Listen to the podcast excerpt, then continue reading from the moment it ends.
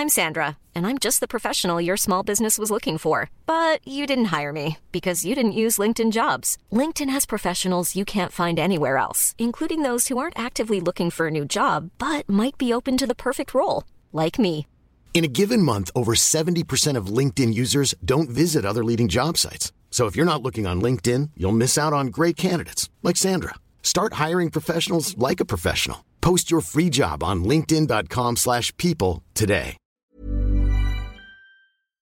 以下节目包含成人内容，请在家长的指引下收听。欢迎收听文化土豆，我是伊康糯米。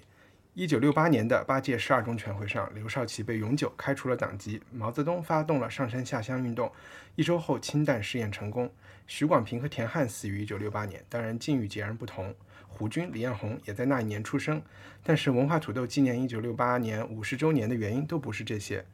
加拿大学者马歇尔·麦克卢汉最早提出的“地球村”概念是一九六二年，但这个词是在一九六八年才在大众视野闪亮，甚至是爆炸式的登场。那年，波兰、法国、美国、墨西哥这些政治、文化、经济状态千差万别的国家，当然除此之外还有日本、德国、意大利、南斯拉夫等等，甚至在莫斯科的红场，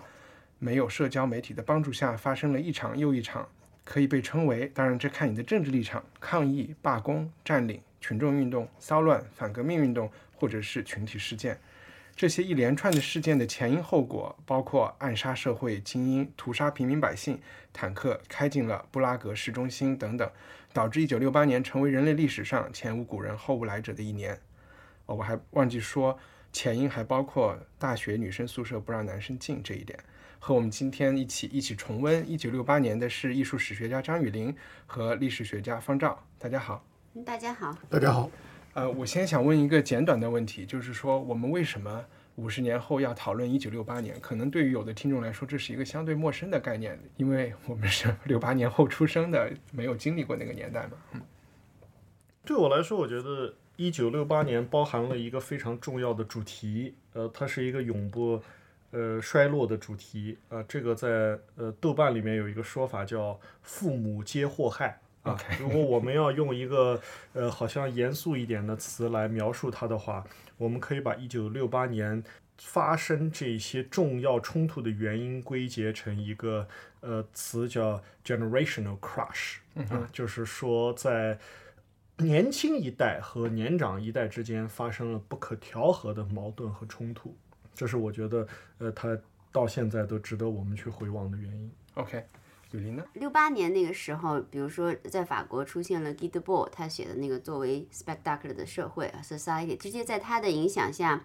出现了新浪潮。嗯，戈达尔正是就是那一代出现的，因为当时的呃视觉社会已经是一个充满消费主义和充满广告影像哈，充满媒体的，就是 Guy Debord 的理论就是说，人们已经把呃，就是再生产的影像当做了真实生活，所以新浪潮的一代的都是在他这个理论影响下，至少是发展出来的。所以六八年发生了社会的像刚刚方照刚刚说的那样那样社会上的一个对法国来说是二十世纪最大的一个震荡，但同时它的影它的视觉语言也发生了一个革命性的改变。所以我觉得最让我呃受到启发的是，在社会运动的同时，视觉语言是怎么改变的。OK。然后从我角度，我想了一件事情来说明一九六八的重要性。可能听了我们以前聊，不管是《双城记》还是马克思主义的那一集，听众会有同感，就是说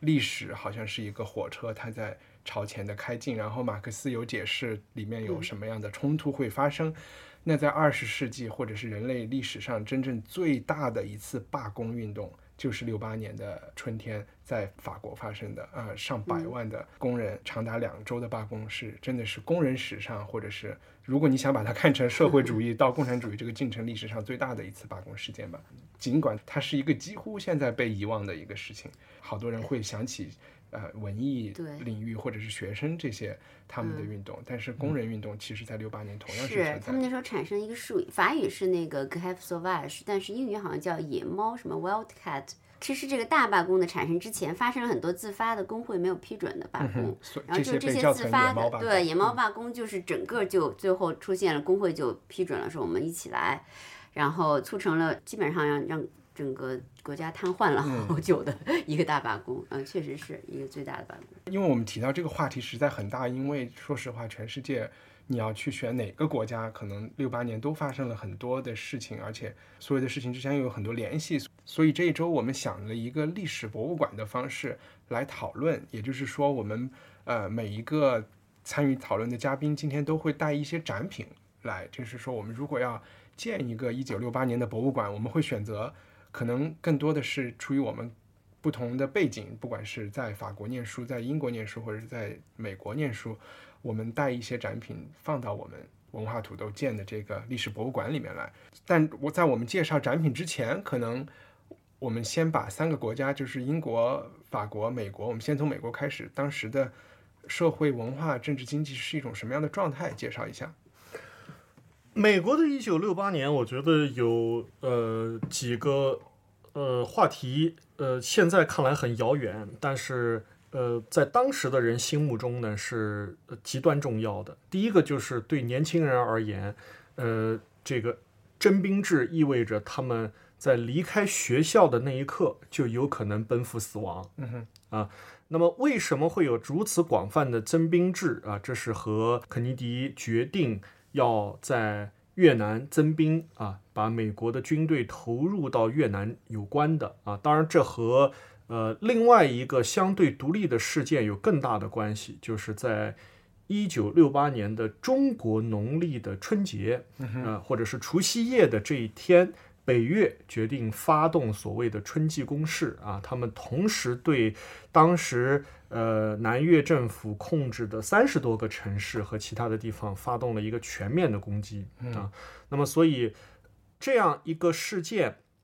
和他呃伴随而来的那张非常著名的关于越战的照片啊，就是一个人拿着一个枪，一个对的啊，那就是在西贡街头由这个摄影记者拍到的一张。呃，照片啊，一个一个一个囚犯吧，啊，他被枪决的这么一张照片有关系。那我想，越战肯定是一九六八年一个呃美国的运动和欧洲或者是英国啊。最大不同的地方啊，那第二件事情，我想也和美国有跟他有有非常独特的特点。呃，马丁路德金 Junior 博士他在孟菲斯的汽车旅馆中被暗杀了啊，这一天是四月四号。那么这一天当然也留下了一张著名的照片，只是可能我们见到的不多啊，就是这个呃 Andrew Young 呃牧师他在汽车旅馆的阳台上为警察指认。这颗子弹是从什么方向打进了呃 Martin Luther King Jr. 的脖子里，并且让他枪杀的啊？他不像奥威尔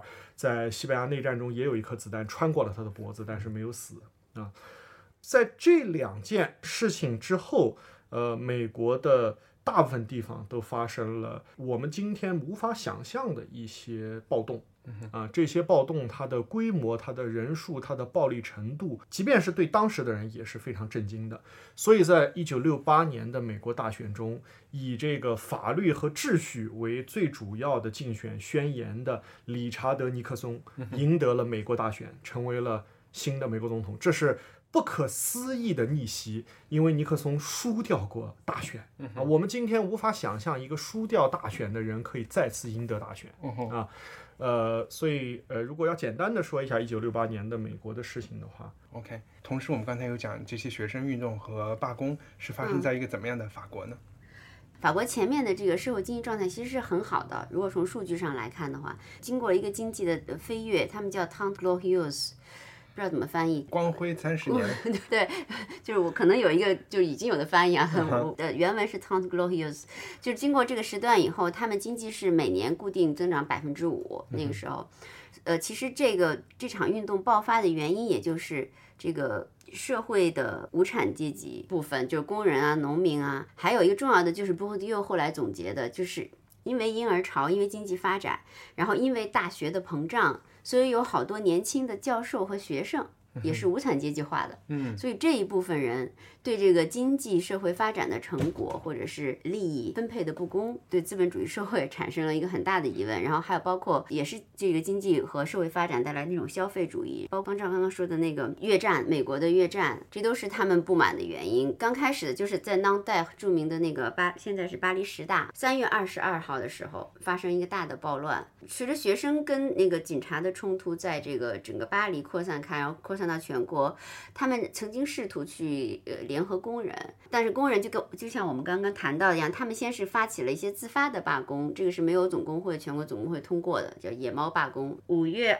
二十号之后。所以整个法国像你说出现了有史以来 最最大的就是呃也是后无来者的一个罢工，整个国家就瘫痪了。直接的矛头就是指向戴高乐嘛，戴高觉得戴高乐的统治是而且十年太长了，这重重要的一个口号就十年太长了。主要话戴高乐所以其实我就想 为亚洲的集权解释一下，就是这种战后，不管是蒋介石还是我们这边、这种军事统帅继续执政、长期执政，不是一个只有我们这儿才哎，有的事儿，对吧？法国嗯也有。对对对，但是这一点你刚刚提到军事这个词，戴高乐就很聪明，他就呃五月二不是聪明哈，他的策略也是咱咱们在历史上一再看到的。就五月二十九号，法国总工会就决定我们就大游行进发到爱丽舍宫商去去逼他一下，但这时候戴高乐消失了，他去了哪？他去了巴登巴登的法军驻地，他去确认这个军权还是在握的。嗯，三十号他才重新出现，因为他正好避避开了这个大罢工的威胁，他就说我还是要留在位置上，并且非常强硬的解散了那个下议院，嗯，就就 Assembly g e n e r a l 然后他就组织反示威，然后六月接着大组织大选，大选当中。右翼还是获胜了，从此以后就左翼的就一蹶不振，这就是六八年的一个整个的过程。不管最后政治上是谁，最终是得到了一个政治上选票上的胜利，整个法国的社会经济和思维方式，包括工人罢工跟政府谈判，还取得了最低工资提高了百分之三十多，平均工资提高了百分之十多，对法国人的整个心理状态都还产生了很大的影响。就刚刚我说的那，包括视觉、文学都产生了非常大的影响。也就是为什么现在法国还有一代人，别人会把他们称为那个呃 s o i s a n t u d a 六八年的一代。其实六八年的这些这些事件，重要的事件，在英国相对来说要弱一些。我可能可以把英国和法国做一个对比来看，这里面可能带有了一些英国人的观点，其实是一些沾沾自喜的观点。其实，在英国三月份是发生了一个很大的抗议示威游行，是针对越战的。我必须说，从现在我们这一代人来看，不管美国打什么仗，英国人都是尾随其后。但是越战，因为当时英国的工党政府其实是没有参与的，这也是算是叫什么？积了一笔德吧，我我觉得在在我的立场上看啊，但但所以当时英国社会发生了一个反越战的一啊、很多人上街，十万人上街，听起来也不是那么多啊，但在英国就算可能是非常多的人了，去了美国大使馆等等这样的事情。对比英国和法国社会，我就想说，在六十六八年那个时候，英国其实是相对自由和相对开放的。比如说，你想六八年六十年代法国的文化，嗯那时候新浪潮还没有出现，对吧？我们可能有萨特或者是伯夫娃这些，就就嗯相对来说还是很塞尔瑞斯的这些人。但是在英国的出名的人是就比较 Beatles，pop 对吧？？对，英国的是 pop 文化已经开始了。对，嗯是滚石乐队，嗯是这些人，而且当时就是在英国吸毒、滥交，或者是 性解放吧，不叫滥交，对不起。你这个中文中文的深 程度掌握有点。对，因为就其实是先于呃，在这些方面应该是让巴黎的学生羡慕的。英国的这一些运动发生的更早，在六三年查泰莱夫人小说。呃，出版被禁的时候，就掀起了整个社会的一次，最后他得以出版这个运动，其实是开启了呃英国的性解放这个运动，所以它可能相对法国来说提早了，提早了很多。当时六八年，大家主要的反对的对象，除了学生肯定对学校和教育制度有不满之外，就是美国。嗯嗯呃，你关于英国的情况，我可以提供一个小故事作为一个注脚。啊、那么这个故事呢是来自于当时二十岁的托尼·朱特啊、他现在已经去世了。去世了啊，那么，一九六八年的时候，他正在剑桥做他的这个一个学生。呃，他和你刚刚所说的人一样，他也反对越战啊。那么当时在剑桥呢，恰好有一个 debate 啊，有一个辩论会。呃，其中的一个嘉宾呢，他们邀请了当时英国的国防部长，叫 Denis Healey 啊。那么这个人来了以后呢，就遭到了所有学生的反对啊。尽管英国并没有参加。呃，就并没有派地面部队参加这个呃越南战争，呃，在这个他的车驶出剑桥镇的时候，所有的学生把他的车团团围住啊，并且还有女学生啊，当时女学生也是一个很罕见的一个物种，是吧？啊，那么他们爬到车头上猛捶这个车的挡风玻玻璃。在这样一个喧闹嘈杂的环境过后呢，是晚饭的钟声拯救了这位国防部长，因为所有的人都知道要回学院 吃 formal dinner 了啊。那么这个在回去的路上，托尼朱特看到了路旁非常严肃的站站着穿着黑制服的一位警察，他就问这个警察说：“您觉得今天我们学生的示威进行的怎么样？”那么这个警察就非常冷静地回答他说。Oh, I think it went quite well, sir. 这个 这个故事有多多的？对，有有特别多的。好幽默呀，我觉得。晚饭的钟声，我特喜欢这个细节。要是在巴黎这种随处可以吃到好吃的地方，学生们就不会停止。对，我就 在英国学生运动的中心其实很少。呃，虽然在牛津、剑桥也有一些抗议，但是主要是在伦敦政经学院。这里面有几层原因，一个是伦敦是大都会，可能大家受的就是媒体各方面的刺激会相对多一点，游行也会被关注。伦敦政经学院的那个地理位置也和所有的报馆是在基本一条街上。嗯嗯。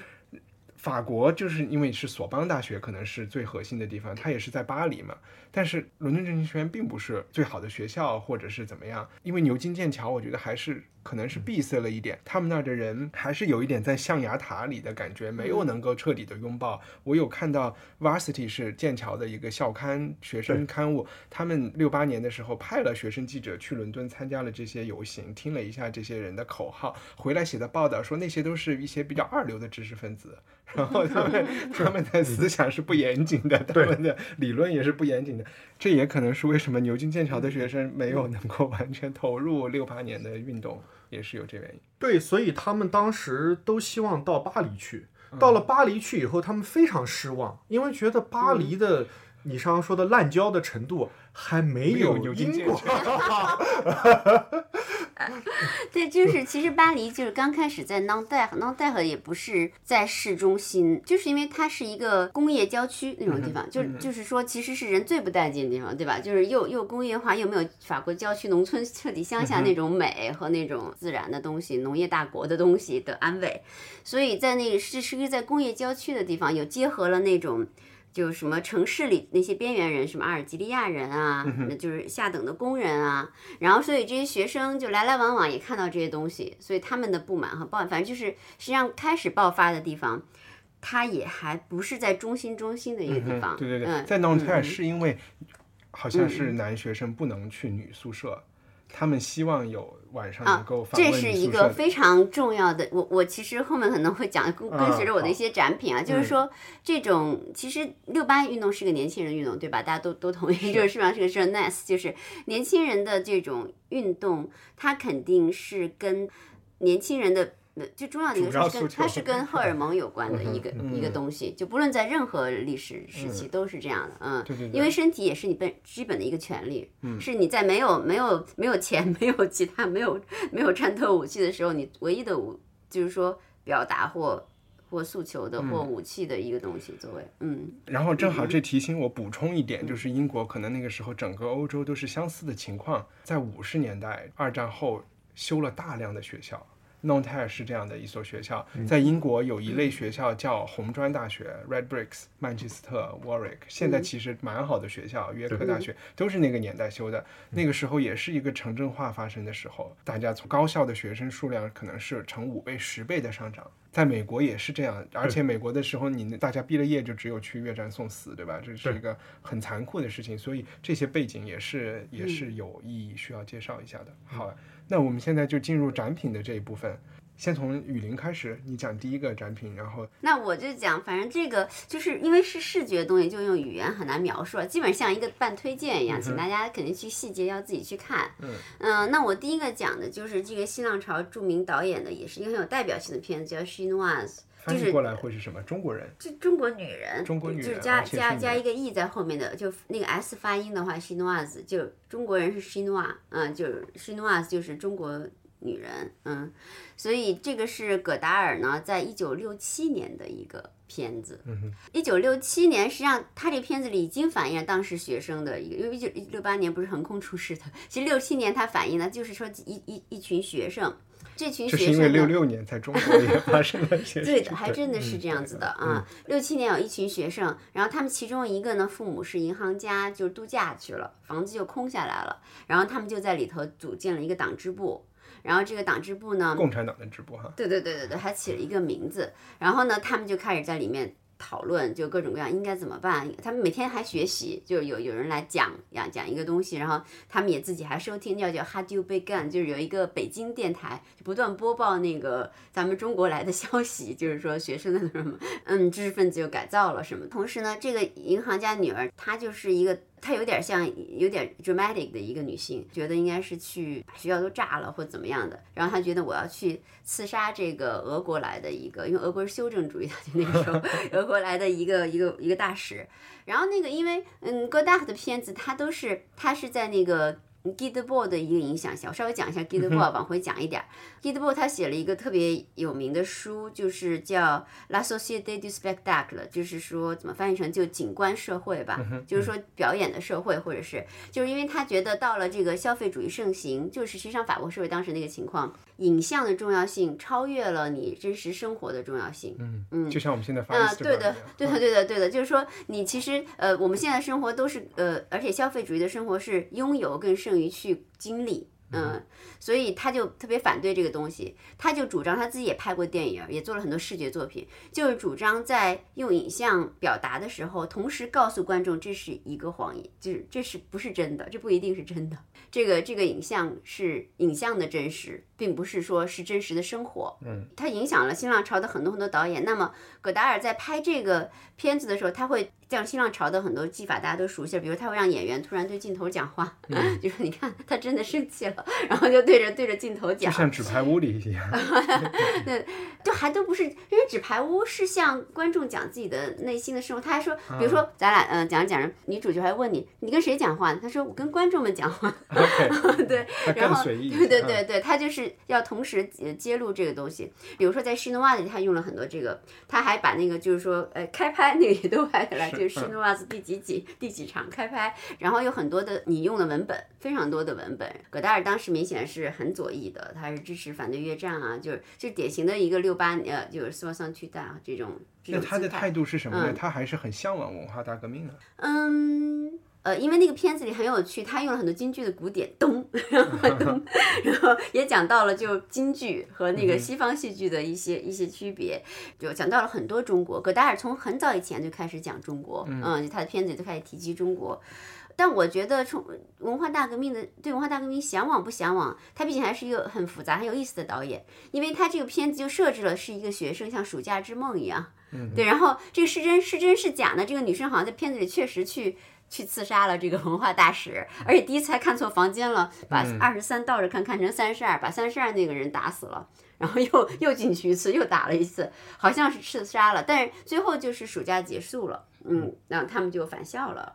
嗯，所以说，最激烈的一个革命性还是在于影像语言本身的，就是受 g i d b o 启发的，就这个反消费主义，就是反这种影像社会、反景观社会的这个这样一个，我觉得它是更具革命性的一点。它对六八年，他肯定是左翼，但他究究竟是不是想要暴力革命，究竟是不是想要就是说觉得文化大革命是最好的一个 model，这个是没有一个特别明显的。嗯，一个一个答案。对一个嗯答案的，所以这是这部片子值得看的地方，也是、呃很幽默，也非常幽默，嗯。这样你说的这个其实嗯让我想起了我，也就是在准备的时候看到的一个也很有趣的细节，嗯，就是就很多人都在找巴黎的第一个 protest，第一个抗议活动是什么？因为大大小小有很多。那有一个记者找到的第一个抗议就是跟电影有关的，在二月份，当时的法国文化部长是那个 Andre Malraux，嗯，Yeah Malraux 是他们的敌，是所有敌作新浪对吧？他也是一个，他他也是一个文艺文艺批评家，后来被不错的文艺批评家，被那个谁被大高乐请去当文化部长。当时正好就有一个这个电影里要被刺杀的，就是苏联的文化部长访问巴黎。当时这个马后叫什么呀？他应该有一个中文的翻译。这个这个马尔罗，马尔罗，他就带着这个文化部长说：“我带你去参观巴黎。当时是有一个叫电影艺术博物馆，叫 Cinematic Française 之类的。嗯嗯嗯。然后这个博物馆呢，是另外一个新浪潮的，相当于更祖师的一个一个人物，他叫 Henri Langlois。朗格瓦，然后这个人呢，他是一个纳粹占领巴黎时期，他就收藏和保存下了非常多的早期电影的片子，然后他成立了一个这么像一个电影宫一样的这么一个东地方，对，当时也是政府资助的。那马尔罗就说啊，我要带苏联的这个文化部长来你这儿看电影。朗格瓦就说，因为这也是个对外的一个电影院，文艺电影院，他就说我我这一周的排期都已经排好了。嗯，我没有办法为了你一个部长要来了，我就要 我就要修改我的这个排期表，然后他就拒绝了。法国的文化部长就很没面子，他就说：“那我就要把你开除了啊啊，因为他是出资人嘛，政府资助的，他是个国有的，后来后来成为国有的。”然后就引来了所有这些你刚才讲的，包括戈达尔，然后所有法国的这些年轻的电影导演，就都去开的这个电影艺术博物馆门口抗议。嗯嗯。然后当时包括黑泽明啊、希区柯克也都写信去抗议。嗯嗯。当年的戛纳电影节取消抗议。都是抗议这个文化部长的这个决决定，所以这是二月份发生的一，我觉得和当时的这个社会氛围是有关的。是有关的，当时已经很是这种氛围。你说这个人他他加演一场。也没什么大不了的，他肯定是不爽嘛，对吧？而且从这里面我也能看出，至少朗古拉这个人，他肯定也不太爽苏联。如果他是个特别喜欢苏联的人，他肯定很兴奋的就为这个他们加演一场。对的，对的，对的，嗯，哦也可能他们排的片子都是不适合给人看的，要不然就是加在包厢或者别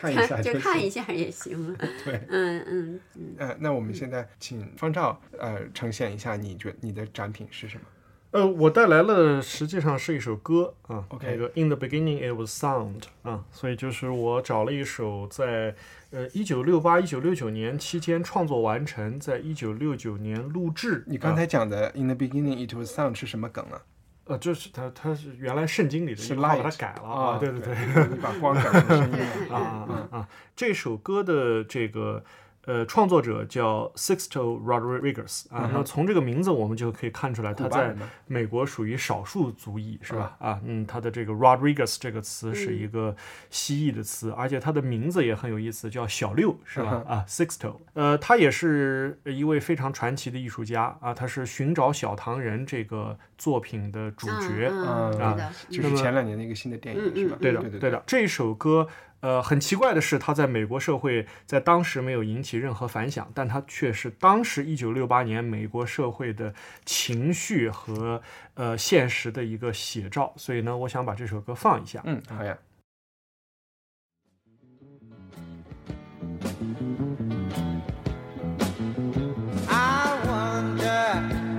times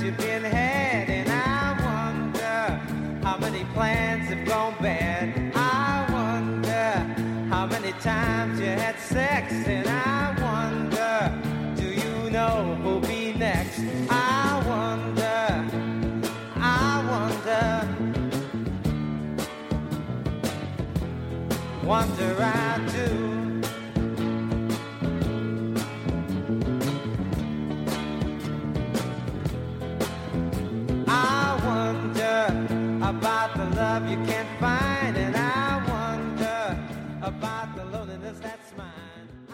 方丈能讲一讲它里面的歌词大概说的是什么吗？这首歌的名字 I wonder 是什么意思？就是我我我想我猜，对，就是它的名字也很模糊啊。Wonder 我们知道是我想知道啊，我想我想了解啊。那么呃，但是它并不代表任何意思啊。那刚刚其实雨林也提到一个主题，就是戈达尔这个电影啊，我想他们都和呃我们现在会提到的一些关于那个年代的一些大词有关系，就是它和荒诞啊这个主题有关系，它和存在主义哲学这样的主题有关系，所以才会有这样的提问和。呃，就是怀疑的语气，叫 I wonder 啊，呃，How many times you had sex？I wonder who will be next？啊，但是他在最后一段的时候，他说 I wonder do you care who will be next？呃，那么他就反映了当时我觉得美国年轻人的一个，首先是他们的生活，毒品被发明出来啊，当然那个时候我们还不会用这么。严厉的词叫它毒品啊，就是这些药品被发明出来以后，呃，他们的生活发生了非常大的变化，他们也丧失了他们父辈本来所具有的那些关于生活的意义和目的的感觉。嗯哼，啊，那么我想这些，呃。都是这个 Rodriguez 这这个歌里所提到的一个主题。那么另外一个主主题就是他们要反对什么，在这件事上他们是非常清晰的。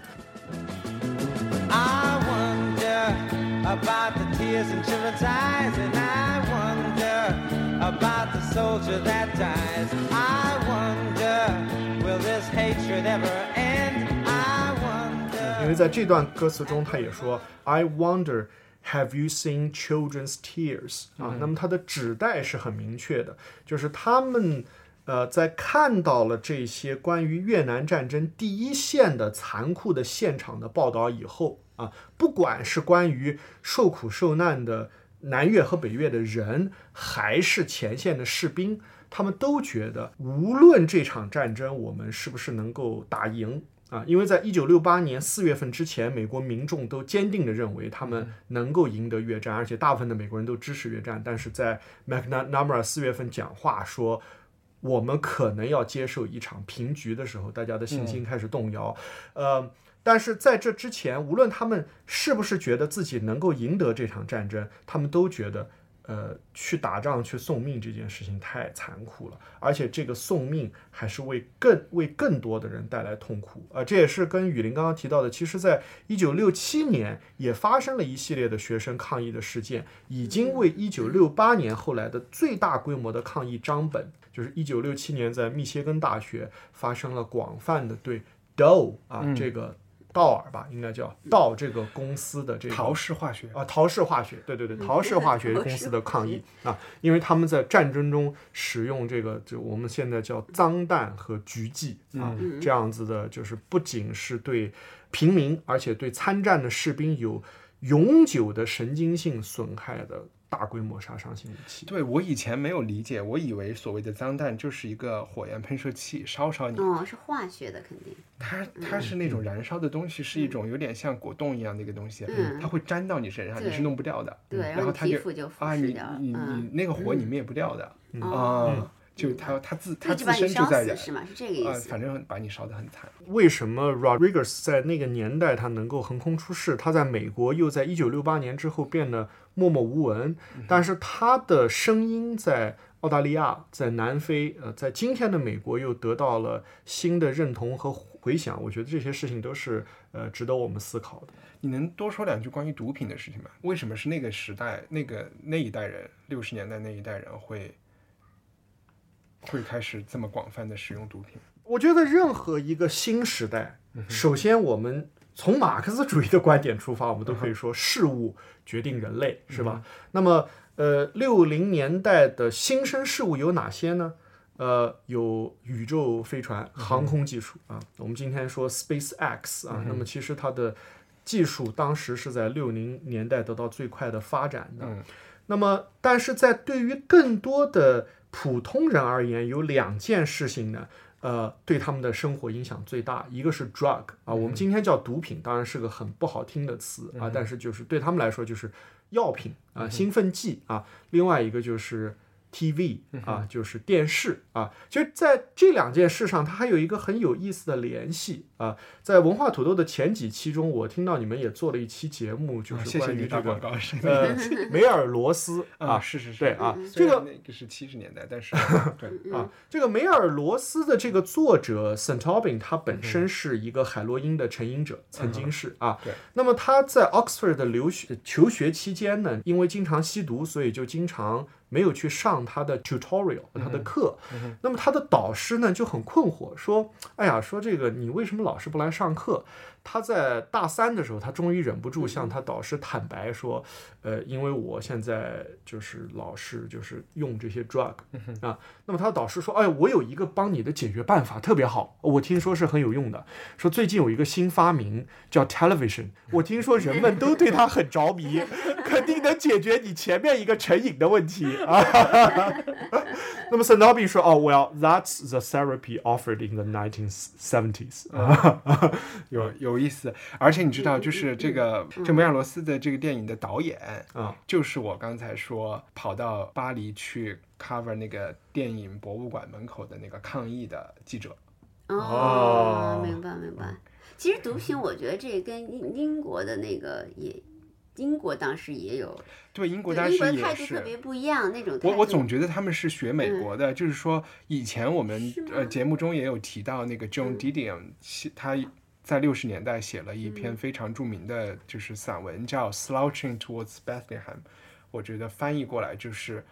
他应该是用的一一句诗吧，应应该就是我们从北京滩滩到伯利恒去，就是因为他当时去了旧金山，被媒体派去写东西的嘛。嗯每到一个年轻人住的地方，不是裸体倒在沙发上，就是说啊你要不要药啊什么的，这都是那个情况。但是那些人确实又是有一些精神追求的。嗯我们知道那时候他们要练瑜伽呀，要吃什么阴阳平衡的饭啊什么的，嗯他们也是向往要去一个伯利恒，但是他们是就是摊着去伯利恒这个状态。我我找出来一段话，John Didion 这记者他就去访问了旧金山的一个精神分析师，他就说，任何人认为这是一个毒品的危机，或者是跟毒品有关的。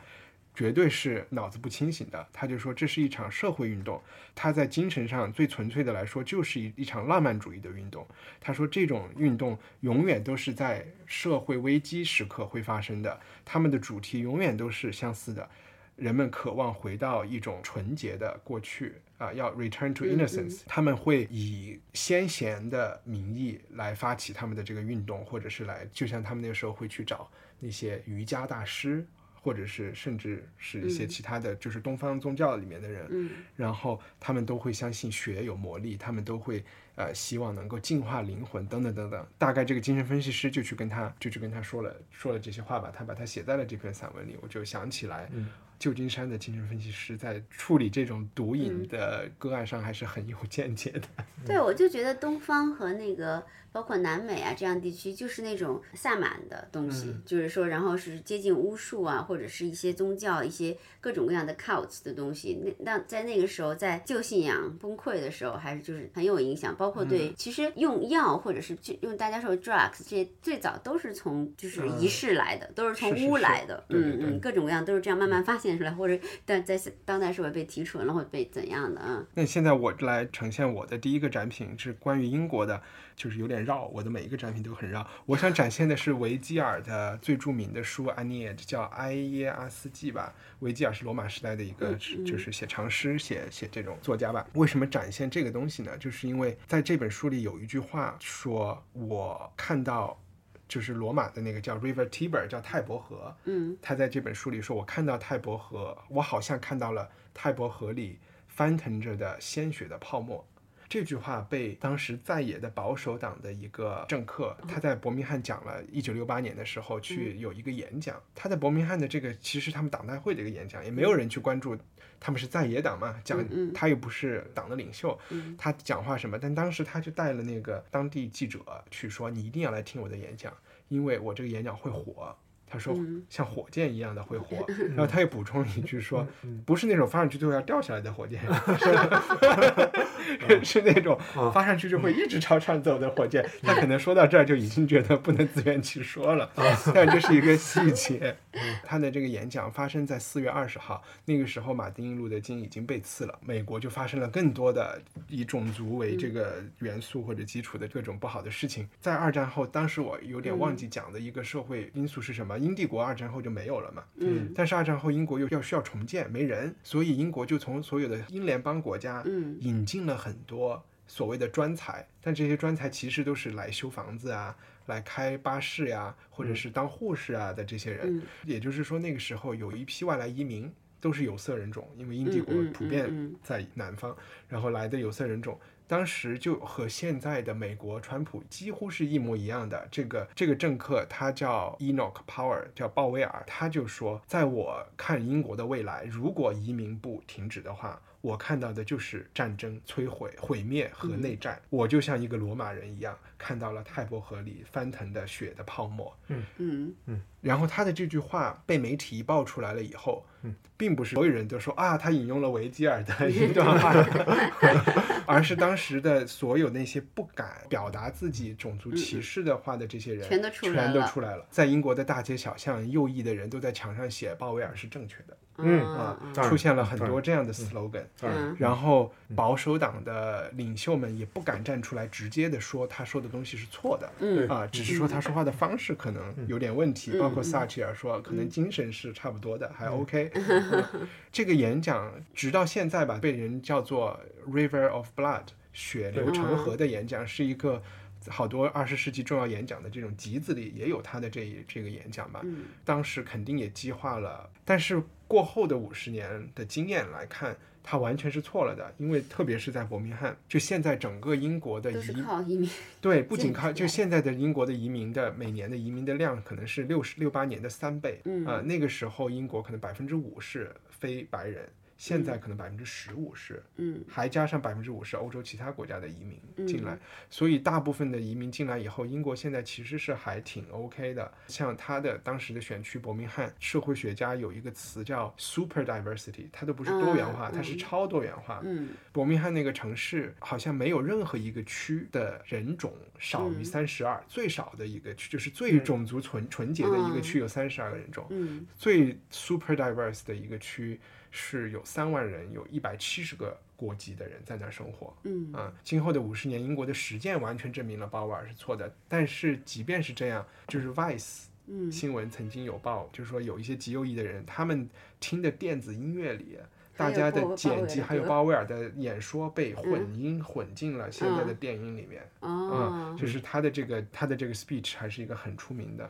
呃，其实这件事情，我想在也体现了英美文化，虽然他们有相似性啊，它的一个非常大的区别啊。对于美国的黑人民权运动的领袖而言，他们呃最开始要反对的，呃，在一九起码在一九六四年之前啊，要反对的一个东西是很简单的，就是 the N word 啊，黑鬼啊，就是这个。白人至上主义者，就是你说六四年是因为他们投票权是六四年有的吗？在一九六四年之后，这个美国的民权运动就发生了非常大的转向啊，它就不仅仅包括争取这个所谓的第十四修正案之下的能够给他们的这些呃平平权了，他就五零年代到六四年这个这段时间之内，这个就一直到这个马丁路德金他能够获得诺贝尔和平奖这段时间之内，他都是一个争取平权的一个运动，就是 equal rights。那么法律面前的对平等是这样啊啊是这样。那么所以就是说，在美国黑人的这个处境下，其实我我觉得在很大的程度上，在 Enoch Powell 这个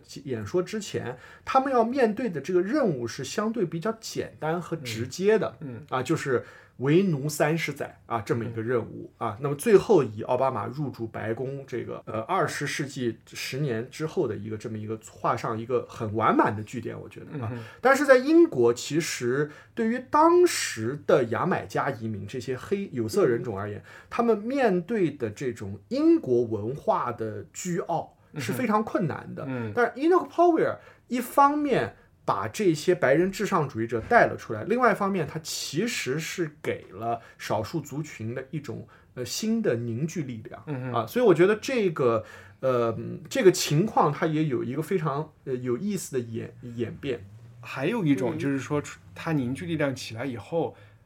就是大家就觉得这个伊诺帕鲍威尔的这个演讲太可怕了，他完全基本就是一个新的希特勒要出来这么一个情况，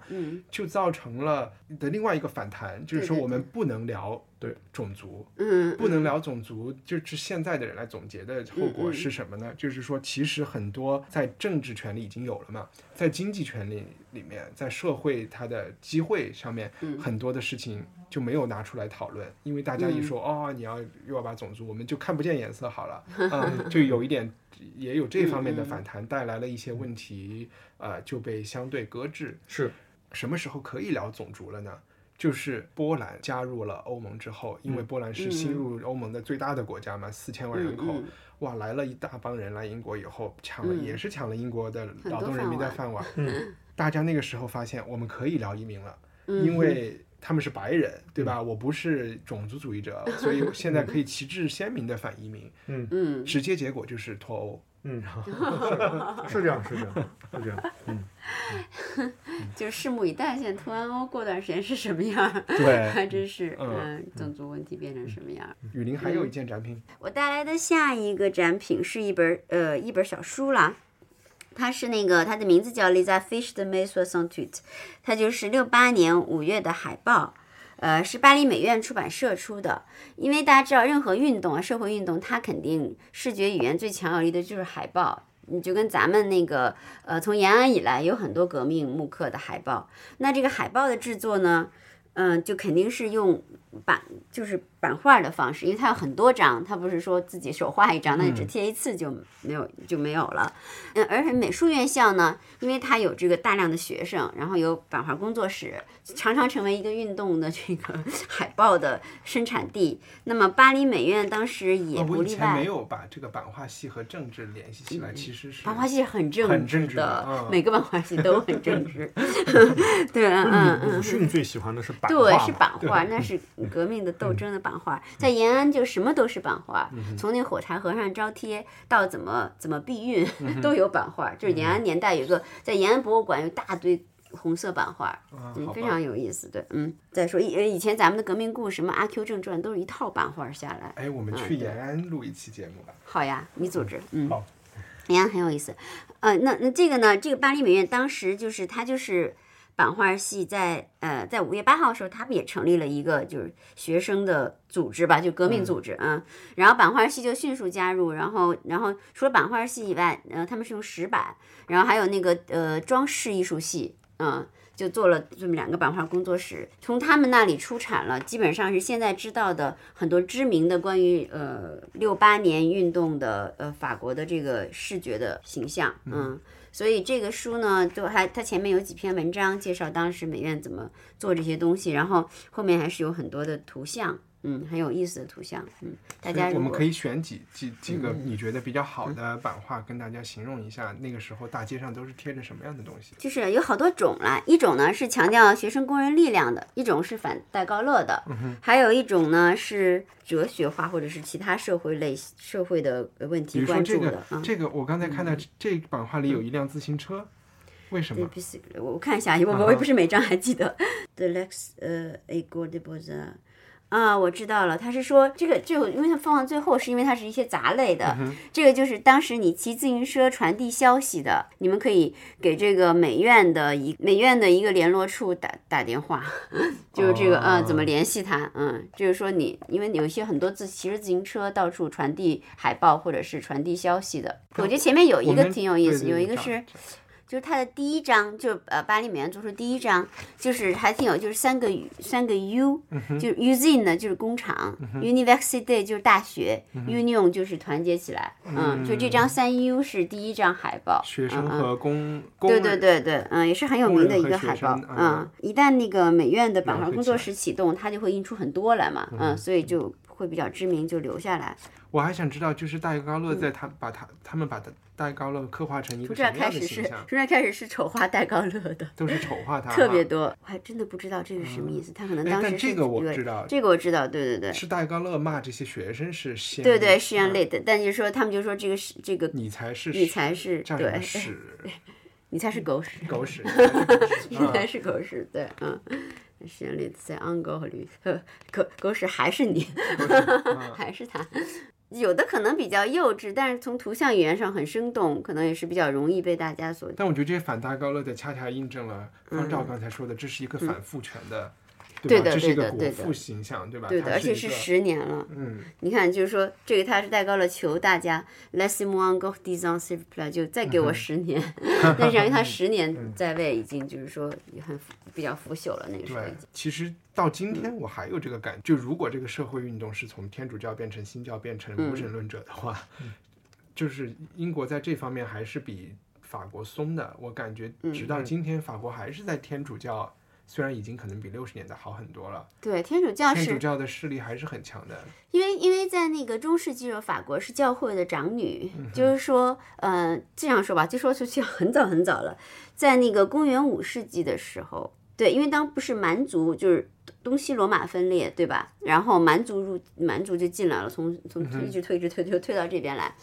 天主教也已经也已经在欧洲。法国当时有个首领叫 Clovis，就是嗯克洛维，这个实际上是实际上还像一个 barbarian 的一个部落首领一样，就唯一是一个部落一个蛮族当中带领全族人，就是说改信天主教的，嗯，所以那是。你真的是第一个，在所有西方这些对吧？这些国家的祖先当中是第一个，所以法国一直被称为是教会的天主教会的长女。嗯嗯，天主教即使你不是在，比如说你在很前卫的人，或者说你像萨特这种，他东西都是暗暗暗针对天主教的。其实他的潜意识当中还是受天主教的整个家庭背景啊，或者整个文化传统的那个影响是很大的。我就说我的嗯这个感觉就是走在巴黎街头，你就会看到一些广告，是给小朋友什么礼拜天去教会上课的一些广告。对于天主教学校是好学校，现在一直，但是在。英国你嗯看不到这样的。嗯大家起码嗯不会把他的那个宗教性作为一个卖点给卖，肯定不会的肯定不会。对，所以嗯可能也会对于年轻人的控制，为什么巴黎人要反抗的那么厉害，就是在英国本来没有那么强的压力，在法国压力。我觉得六八年可能天主教的压力已经，你觉没有？那么大，我在想象中啊。但是人们的嘛，人们的精神，比如说他要要求那些呃，你你说的那些，比如说毒品和性自由，那肯定是跟天主教有关的，对对的，对对的，对，是相关的，他如果那个时候肯定对对对，嗯离婚、堕胎这些都是问题的，肯定。嗯，我这儿还有一个展品，是也是一张海报。这个展品是我嗯当时六十年代的一个、一一个地下刊物的一张图。然后哦，这个是我知道 Germain。Germain Greer，Germain 嗯 Gray，我我当时我差点就跟你说成一样的，我还想提他。你说你说，正好你说。就我一月份的时候，纽约的公立博物呃图书馆叫什么 New York Public Library，他们做了一个六八年的展览，文献展，里边就放这张照片，就是在那儿拍的。嗯他们放了这这个展品，我当时一下就被这个图像给震惊了。嗯这是英国，这其实是一个澳大利亚的作家，但他长期生活在英国，叫 Germain Greer 格、嗯。格里尔，他是女权运动的六十年代、七七十年代女权运动的一个领袖人物吧。他写了一本非常著名的书叫《女太监》，对，然后他当时六九年办了一本杂志叫 Suck。S U C K，、嗯。然后呢，他的这个 slogan 叫 The First European Sex Paper，它的 sex 嗯 paper 是放成一个词，创造一种新的呃一种新的色情艺术。刚才看到的这个照片其实是 Germain Greer 的一张裸照，他、我都不知道怎么形容这个动作，应该是躺在一个地方，手抱着他的脚，然后腿是竖起来的。因为你肯定知道，艺术史上有一张画叫《世界的起源》。嗯，对对对，啊嗯，然后它跟那个还嗯，你接着说，有对点就是有有点不一样相当然后的有点不一样。在这个 podcast 我不太好讲这世界的起源画的是什么，你们可以去搜。那像那库库尔贝的，库尔贝就是这个很有名，这个是世界名画了，在奥赛也都有展。然后我看到这一张图的时候，我一下嗯就想起了，这是他在玩《世界的起源》的这个事情，只不过更粗暴一点，或者是，因为他它是一个有意识的。是加了一点，世界的起源是一个人在观察这个人睡在哪儿，这个人是很主动的在一个动作给你看。世界的起源，它还是就世界起源怎么说？它还是比较 positive 的，赞颂那种女性近于地母的，赞颂女性的生殖力。只是当时库尔贝肯定也是被作为异类来看，是因为就是没有人这么画嘛，画这么写实主义一个女性的器官。但是呢，他那个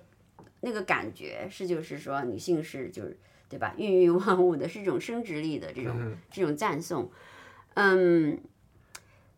我觉得 Germain 这个，他 比这个还要，这个还有另外一层。他不仅的，就是说，你去你的，把我们都当成妈和老婆，就这种态度，你知道吗？我们不仅是妈和老婆，我们也拉屎什么这种的，这种的，就是他是他是特别极端的一个。然后我去读了一下这一页，这个杂志的这个彩页，这本杂志是他六九年做的，但这张图其实是七十年代拍的。这本杂志出了八刊就停刊了。嗯。他是创始人，因为出了这刊以后，这一这一篇文章的标题就是“我为什么从 Suck 辞职 ”，然后是为什么呢？就是因为他和 Suck 的那些其他的编辑都是男编辑，他们一起决定要出一个别册，这个别册里面的一部分内容就是他们所有人的裸照，然后他们都拍了，但是这些男编辑最后都退却了，所以这个别册没有出。他的照片呢就已经交给编辑部了，在这一期杂志之前的一期，这些男编辑就未经他允许把他的那一。个照片给登出来了，他就非常生气，就说那他觉得其实这是一个一个 power 一个权力的游戏，他就觉得首先这我没有同意，而且我们做的那件事情你们退缩了，你们现在未经我同意把我的给发出来，然后呢来招引这个读者的关注，这本来也不是放在杂志里的，是一个另外的别册，这个上下文也不一样，他就特别生气，就因为这件事情他就写了一篇长文，说我要从萨克辞职，当时的编辑就又把这张图，因为是。起因嘛，给配上去了。嗯，然后你刚才提到了它的另外一个器官就很有意思，就是在这一页里面，嗯，因为上一期杂志已经出了这这这个照片了，就有很多读者来信，有一个读者来信就说。我已经用尺子量了，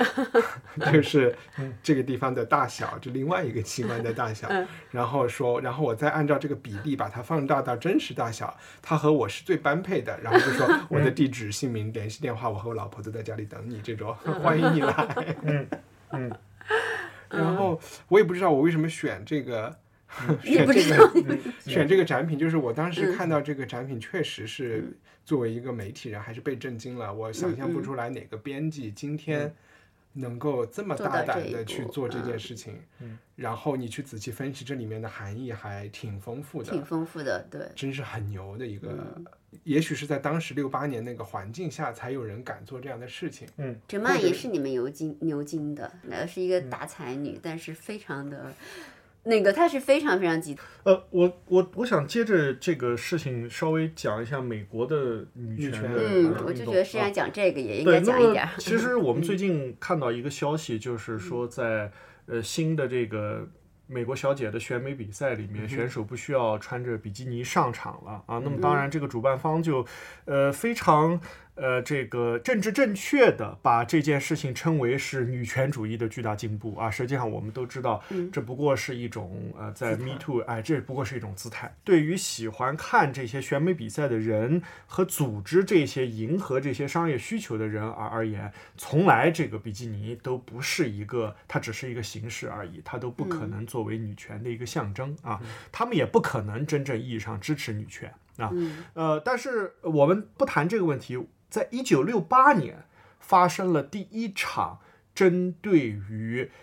选美比赛的抗议。啊，那么当时的美国的选美比赛呢，发生在这个美国著名的赌城，不是拉斯维加斯，是大西洋城啊，大西洋城。那么在这个选美比赛的现场，有大量的呃女权主义者打出了各式各样的口号啊，虽然没有像这样这张图片这么极端，但是基本上他们想表达的信息是一致的，就是。我们并不是工具，我们并不是玩物，我们也不是一个象征，我们是人，我们和男人一样，我们都是 man 啊，在这个事情上呢，也就发生了这个著名的这个焚烧呃，或者是丢弃吧，丢弃和焚烧胸罩的这个事情。那么这件事情后来也作为一个象征性的行为，也影响到了后来的欧洲的女权的这个这个呃运动的呃发展。那它和性解放啊，和我们刚刚讲到的这个毒品啊，这些都是能够把一九六八年和五十年后的今天发生联系的一个一个侧面。因为现在我觉得还有一些就是六八年那一年代的人是不戴胸罩的，但嗯。嗯，好吧，这就越聊越越 歪。就就这样的话题，其实是最困难的。就是说，成为一个嬉皮是很简单的，那保持嬉皮是非常难的。所以当时在六十年代的一个摇滚乐中，也有这么一个歌词嘛，就是说，十四岁的时候给我一把吉他，到四十岁的时候我还在弹奏它。其实胸罩呢，我觉得就是也是本来本来我想说，就是说，因为因为因为方丈那提的特别好。嗯，以以它的不存在而作为一件展品一样啊，确实是六八年好多电影里就会会出现女主人公啊，就还特别正式跟男主人宣告说，你看，然后把衣服一撩起来说，我决定不戴胸罩了。就这这其实这个呢，这个东西就像我刚刚说的，革命它肯定是一个。嗯，跟身体相关的，因为身体是最基本的权利和表达工具。还有一点就是，比如说在革命当中，有一些人，不管是男人还是女人，很多时候是女人，她并不见得是一个主动的，很大多数其实主动的革命，特别是年轻人当中，很多是被性的强度所吸引来的。比如说，经常女孩子啊，我就被性洗了脑，被一个有魅力的人的性洗了脑。你管穿不穿胸罩有点意思，对对，很多时候是被性洗脑。对，但是呢，就这个这个胸罩这个问题哈，就是说它折射出来一个很重要的东西，就是说你是呃被别人摘了胸罩，或者为别人摘下胸罩，还是你为你自己要摘到胸罩，这是不一样的。虽然只是一个小小的胸罩，对，因为其实从纯审美角度来，并不是一个审。主动的审美选择，这不是什么好看，或者是真的。说实话，不是说什么多好看。所以我有一个问题，就是作为一个男生，就是因为按你现在梳理下来，感觉胸罩就好像跟裹脚或者是束腰一样。是一个最终都会没有的东西，是这样的吗？啊，那不是，其实女生又觉得是一个功能性。那不是，那不是，我觉得是我至今觉得就是特别客观，我至今觉得是一个功能性的东西，对，不是完全是一个裹脚一样的，那不是，嗯，只是当时它有一个极端的表达，而且是特别自主的一个表达。我想强调，就不是说，对吧？就我就想针对于当中一场大的革命和运动当中，很多人是被性洗了脑的，但这个这个是表现这些人不是洗被洗了脑。但是你现在说，我觉得它是有功能性的这个表述和。就是我们倒退一百年前，当大家不需要束腰的时候，欧洲人或者是中国人不需要裹脚的时候，会不会也有人会觉得啊，不裹了？这这这，那怎么？你明白我的问题吗？啊，我明白你的问题，但我觉得。我觉得是这个这个太具体化了，但是是是有功能性的，因为因为比如说它确实影响女性的快速移动啊，或者什么，有时候会会影响你要做的一些 physical 的动作，或者是那个时候的人束脚束腰，他也觉得这些东西才能让他们像女人一样的移动。或者不移动？呃，不 是，那是不移动，大多数是不移动，好吧？束腰是不呼吸，然后束脚是不移动。比如说，我举个例子来说吧，在古希腊，就是说只有男才能裸体哈，然后呢，只有男的就是嗯嗯。但是呢，就是在运动员跑步的时候，他们要把生殖器拴起来，就稳住，就这是方便他们快速移动，对，或者是就这是，就是这个意思，它是有功能，有一些功能性的，嗯嗯嗯，OK，是，好呀，那我们今天节目就就录到这里。我们其实里面聊到了很多信息，我会列出来，其实也就不用再推荐别的，里面也有好多电影和书什么的。是，好，谢谢大家。嗯，谢谢，拜拜。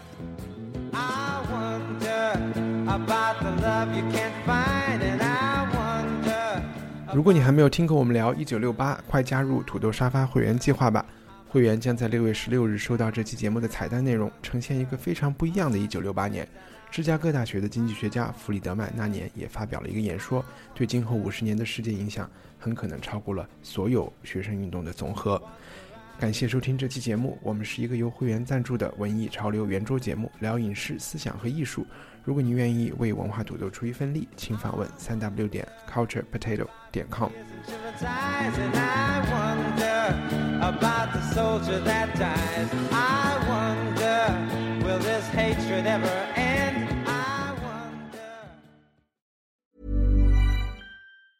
Planning for your next trip? Elevate your travel style with Quince. Quince has all the jet setting essentials you'll want for your next getaway, like European linen, premium luggage options, buttery soft Italian leather bags, and so much more. And is all priced at 50 to 80% less than similar brands. Plus, Quince only works with factories that use safe and ethical manufacturing practices. Pack your bags with high-quality essentials you'll be wearing for vacations to come with Quince. Go to quince.com/pack for free shipping and 365-day returns.